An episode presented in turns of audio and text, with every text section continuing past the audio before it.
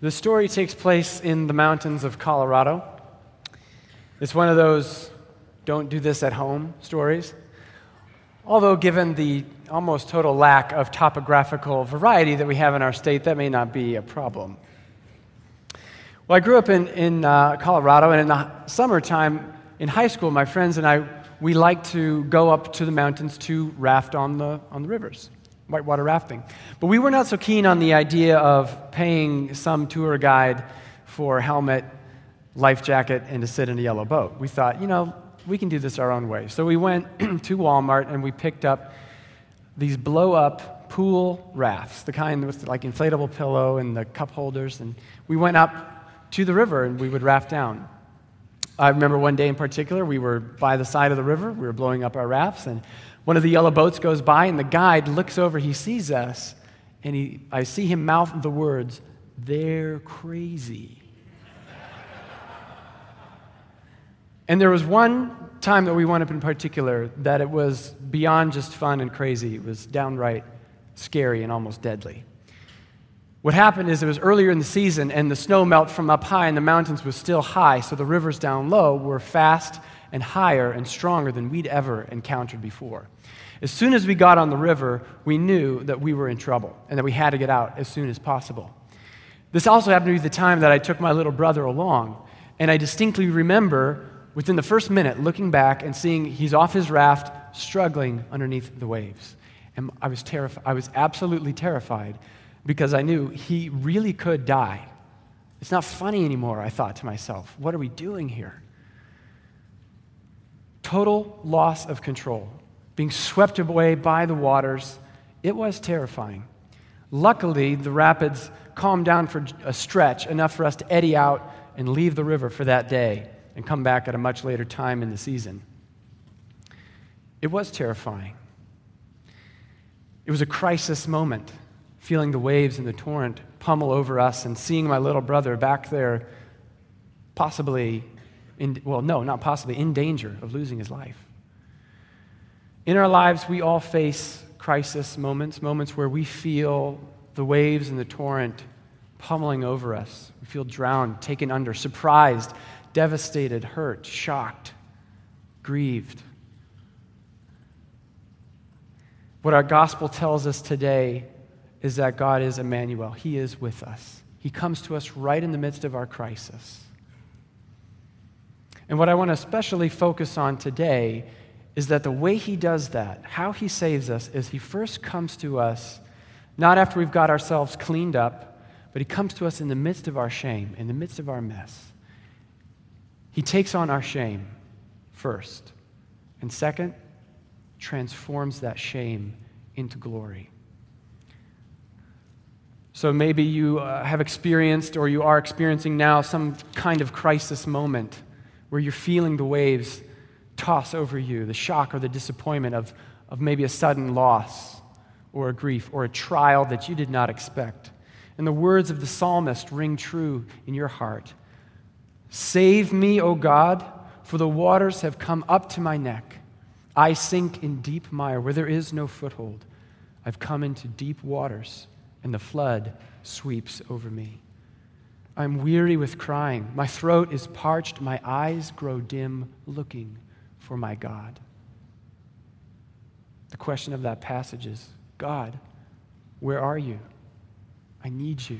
Will you save me? Will you save us? Or have you forgotten? But the answer from our gospel story today is that at just the right time, when we were about to go under for the final time, God strides out into the midst of the rushing torrent, and with pillars, legs like pillars of bronze, he stands against the raging waters, unmoved, and he holds out his hand to us. And all we have to do is reach back. This is what he has done for us, what he promises to do in each crisis. But the striking thing is how he does it is by taking on our shame and then transforming it.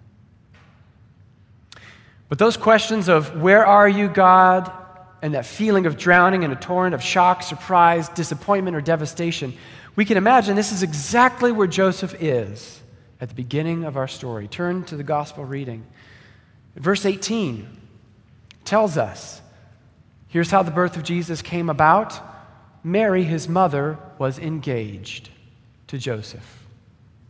But before they came together in marriage, she was pregnant. In that culture and in that time, engagement had a higher status than it does in our day.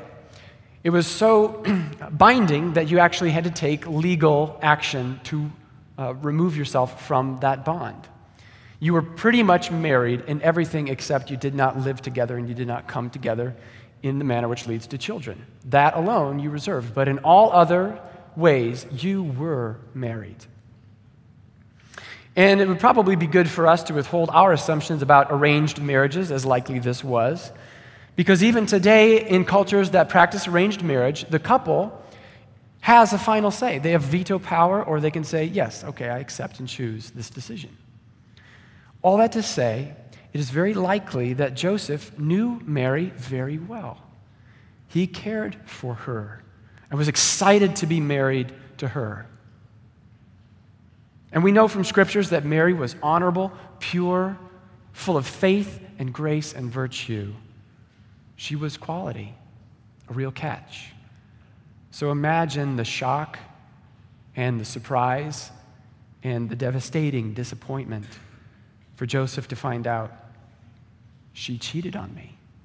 Because that was the only conclusion he could have drawn. Not only would he have been heartbroken and grieving the loss of a relationship that he was looking forward to, but he would have been extremely confused and disoriented. I guess Mary's not who I thought she was, but I respected her so much. He finds himself in a crisis moment, tumbling beneath the rapids, saying to himself, Save me, O God. For the waters have come up to my neck. I find myself in deep waters where there's no foothold and my throat is parched with crying. Well, despite whatever feelings of bitterness or anger or vengeance that he might have been feeling, he tabled it all and he decided, I will not put Mary to public shame. Now, shame is a light word, it's an understatement, because according to the law of Moses, Joseph could have had her stoned, killed, for the sin that it was assumed she had committed. Isn't it fascinating that God chooses circumstances of such vulnerability in which to enter our world? Not only did he choose to come among peasants from Podunk, Galilee, who were so poor that when Jesus was born, they were barely able to afford the required sacrifices for childbirth. But he also chose to come at a time when his people and his nation had not ruled themselves for centuries, but had been occupied by foreign powers and they did not have the military might or gumption to rule themselves. That's a humiliation that you and I in this country do not understand. We have to work hard to even imagine what that would be like. But on top of that humiliation and those humble circumstances, now add to it the shame of illegitimate birth and the very real danger that Jesus was in from the moment of his conception. If Mary had been stoned, Jesus would have died in the womb. And yet, this was God's plan. This was how he chose it to be. It tells us something very important. God's way of salvation is odd to us. He embraces our shame. He chooses humiliation so that he can transform it. So we're going to pause on the Joseph story for now. There are at least two layers in our passage here. There's the Joseph layer, where zoomed in at the micro level, we see Joseph in his crisis. But if we zoom out to a macro level, this passage is alerting us to a larger crisis. The crisis, capital C, of all humankind, something we all share in. And this passage, this gospel, speaks to it. Take a look at verse 21. The message of the angel makes it clear in no uncertain terms, very simple and basic what the purpose is for which God has become Emmanuel, why he's come into the world. The angel says, You shall bear a son, and you shall call his name Yeshua, Jesus. And it means the Lord saves. And the angel says, Because he will save his people from their sins. That's why he came. That was his purpose. It's very clear. He did not come to be a moral teacher. He did not come to be a wonder worker or a miracle man or even a great historical figure. He came to be our Savior because that's what we really need. And He saves us from the guilt of our sin and from the punishment that comes from sin, which is death. So remember back in the Garden of Eden, our first parents, Adam and Eve, they were told not to eat of the tree of knowledge of good and evil. God said, For in the day you eat of it, you shall what? Die. Death is the consequence of sin. Paul says the same thing. Sin came into the world through one man, Adam, and death came into the world through sin. And so now death has spread to all because all have sinned. Because of Adam's transgression, sin enters the world, and after it, death follows quickly on its heels and spreads like a virus, and we are all infected. No one can escape. And perhaps we've grown too familiar with death. We've accepted it as normal, right? We say it's just a part of life. We do not remember that death, in fact, is wicked and our great enemy. We were not created for death, we were created for life. And death is the loss and the end of all that is good, and the final and total separation of us from the one who made us, our God, our Maker, who created us not for separation, but for intimate, joyful, and everlasting communion with Him and with one another. That was His purpose. And death entered and put a stop to it, put an end to it. And we were all caught. Save us, O God, for the waters have come up to our neck, and we are drowning in deep mire where there is no foothold. But the angel says he's come to save his people from their sins. And with that, he's come to save us also from the consequence of sin, from death.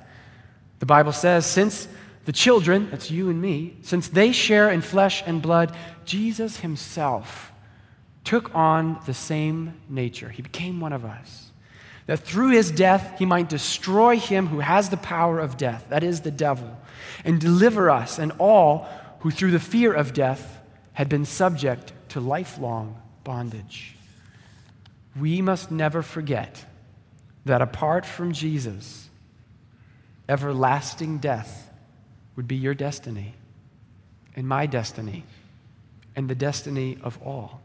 And we would be swept away and rolled under the crushing torrent, sinking endlessly into the deep and the mire where there is no foothold apart from Jesus, that is our destiny. But thanks be to God through Jesus Christ our Lord who delivers us from this body of death. But that's the end of the story. How does Emmanuel, God with us, what's the path that he walks to get there? Well, the answer is he humbles himself and he takes on our shame so that he can transform it into glory. Take a look at verse 25. It tells us a very simple fact Jesus was born. Like you and me, he was born naked. I'd like to venture a guess that probably this is the first time that God had ever been naked before. And it is significant, it's symbolic. I have a theory and I hope Steve Williamson is listening because he loves theories. Okay, so you all know the naked dream, right? Where in your dream, you're at work or you're at school or you're walking along the street, and then all of a sudden you look down and, oh my goodness, I have not put on clothes. It's terrifying. Then you wake up, just a dream, and you double check, make sure, you're gonna put pants on today. Okay, so you're all familiar. Everybody's familiar. We've all had that dream. Here's my theory I think we all have that dream because somewhere buried in the deep, uh, collective human memory, we have a memory of our nakedness and our shame before God in the Garden of Eden. That somehow that dream is letting us experience the shame that Adam and Eve felt when they disobeyed, took the fruit, their eyes were opened, and they saw their nakedness, and they were ashamed. Nakedness is the symbol of humanity's shame. No other species wears clothes. And the little poodle walking down the street with a sequin vest, that vest, that doesn't count. I'm pretty sure that wasn't the poodle's idea. God comes to embrace fallen humanity right where we are, and so he is born in nakedness. More importantly, he dies in nakedness. Not old and full of years, clothed and under the covers with his family gathering around saying, Well done, good and faithful servant. He dies naked and exposed on the cross. We overlook the fact that he was completely naked because so often our crucifixes and our paintings of the crucifixion, they depict a loincloth or something covering him. Well, that's for decency. But if we look closely enough at the actual accounts, we find no, he was totally stripped, all his clothes taken from him. Imagine that for yourself. And your arms nailed up against the cross, unable to cover your shame. Although Jesus had never disobeyed, he had never earned that shame for himself. Yet he so fully embraces fallen humanity that he takes on the shame of our disobedience, of our nakedness, and he makes it his own. He takes Adam's shame and the nakedness of the garden and he nails it to the cross to do away with it forever. And Paul also says that somehow, mysteriously, at this moment, Jesus becomes sin. He who knew no sin becomes sin for us, that we might become the righteousness of God.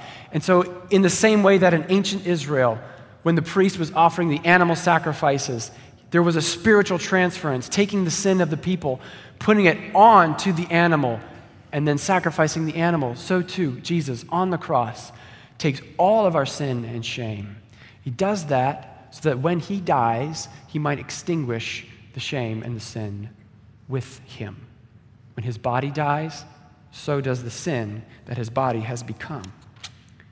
But the shame of the cross transforms to the glory of the resurrection, and he rises again from the grave, but sin does not rise. And the shame that we have known from the garden does not rise again. And this is how Emmanuel, God with us, Jesus, our blessed Savior, defeated both sin and death for our sake. He embraced shame and he transformed it to glory. So do not be afraid to embrace the shame or the humiliation of another. Okay, so go back to the beginning when we were talking about that feeling of being swept under the crisis waters, the torrent, the raging river. And some of you are in a crisis moment right now. Some of you are dealing with fear. Some of you are dealing with that disappointment. Others of you, you are not now, but you will soon enough. And could it be that in your crisis, lowercase c crisis, the way through and the solution is to somehow open yourself and say, Lord, is there a way that in this crisis I might take on the shame of another that is not my own? Is there a way that I could take on humiliation that does not belong to me? And rather than defend myself and justify myself, allow myself to be unjustly humiliated? Is there a way that through this crisis I might go by taking on the shame of another? Because that's what Jesus did for you. And it's what he asked Joseph to do. Let's take a look again all right, we've zoomed out, let's zoom back in, back to the micro level, back to Joseph, where we left him, still reeling from the shock and disappointment of his crisis. The angel meets him and calls him Son of David, reveals that God has come to earth. The long awaited Messiah is here, the promised and anointed one, and you, Joseph, will be a father to him. And Mary will be your wife and she is more pure and more upright than even you guessed. Wow, from drowning under the torrent, now Joseph is soaring on the heights. Can you imagine? It must have felt surreal. But in order for Joseph to experience that transformation, he has to step into the shame of someone else. If he had not stepped into Mary's shame, he would not have experienced becoming the earthly father of the Messiah. So, what does the angel instruct him to do? What's the way forward? The next step? Embrace the shame. Take Mary to be your wife. Embrace the shame of illegitimate birth and make that your own. Because you see, either Joseph would have been ridiculed for marrying a prostitute, or they would have assumed, oh, Joseph, you're the father of that illegitimate child. And if we were studying the Gospel of Luke, we'd have plenty of opportunity to learn more about Mary, who's the main figure in that story, and how she also, in a deep, deep, wonderful way, embraces shame, takes it on, not knowing exactly what was going to come of it, because she wanted to obey God for the love of Him. And so, together, Mary and Joseph, they show us, they mirror and imitate God Himself, who precisely at this same time is Himself taking on shame that is not our own and the humiliation of fallen human nature, so that He might transform it into glory. the sermon title today is Waking Up to the Supernatural. And the fact is, this whole story and the mystery of what God has done in the incarnation is supernatural. To be awake to it means simply to believe in it and to believe that it is for you. Maybe you're in that crisis moment and you feel that God is still up the hill, or maybe He's on the shore and He's yelling at you, Come swim to the side and then I'll help you out. Let your faith rise and believe that no, at just the right time, when you need it, he will come to save you. He is God Emmanuel. But maybe the craziest thing and, and, the most supernatural thing of all is that what God has done in the, in the incarnation, He wants to do in you as well, in each of us, in a way. True, you and I will never become the eternal Son of God. That job is taken. But you and I will become adopted sons and daughters, receiving the eternal life of God unto everlasting ages. God wants to join himself to human flesh and blood again, this time in you. Twice in our story, we are told, first by the narrator, then by the angel, that Jesus is conceived in the, Holy, in the Virgin Mary by the Holy Spirit. And this is crucial. Through the power of the Holy Spirit, Christ is formed in the Virgin Mary. Through the power of the Holy Spirit, Christ is formed in you, not in the womb, but he is conceived in your heart. And so Paul prays that wonderful prayer from Ephesians 3. He says, Father, I pray that out of your glorious might and strength, you would, through the Spirit, fill this church in their inner being, that Christ may dwell in their hearts by faith. So, that same pattern with the Virgin Mary. Through the Holy Spirit, Christ is formed in us. God joining himself to humanity and joining humanity to himself. There's no greater glory than this. But it comes through the price of deep shame. So, if Christ is to be formed in us, then we must not be surprised when our growth, our maturity, our journey to godliness and Christ likeness comes by walking the same path that Jesus did and embracing the shame, perhaps the shame of another so that whatever crisis we are in could be transformed to his glory. I want to end with a, a, story of a good friend of mine who did something like this. He's in ministry, and when he was studying for ministry, he had an internship at a church, and he was there for a year. And while he was there, by his own admission, he was a little confused and not a bit proud. And so he hurt many people in the congregation. Well, time passed, and he left the church and went on to other things. But the pastor of that church was going to be gone for a weekend, so he called my friend and said, Can you fill in for me? Can you preach? So my friend was then in counsel with an older man and, and said, What do I do? Do I apologize to the people in the sermon? And the older man said, Ah, it's a good intention, but maybe not appropriate for a sermon. So my friend comes to the church. He stands up in front of the people, and before he speaks, he looks and he sees on their faces sadness and hurt. They were not excited to see him there. And in that moment, he realized what Jesus has done for me in taking my shame. and transforming it into glory. That was, that was so much greater than this. This is nothing. I, I can do this. And so in that moment, he stopped. And before he even began his sermon, he apologized to the church. He said, When I was here, I, I hurt a number of you, and I was wrong, and I'm sorry. And he humbled himself, and the transformation was immediate. He said, I saw their faces light up with joy, and with joy I preached, and with joy they received the word, and God worked a great salvation that day. I want to end with a quote by Mother Teresa. She says, We learn humility through accepting humiliations cheerfully. Do not let a chance pass you by. It is so easy to be proud, harsh, moody, and selfish. But we have been created for greater things. Why stoop down to things that will spoil the beauty of our hearts? In the name of the Father, and the Son, and the Holy Spirit. Amen.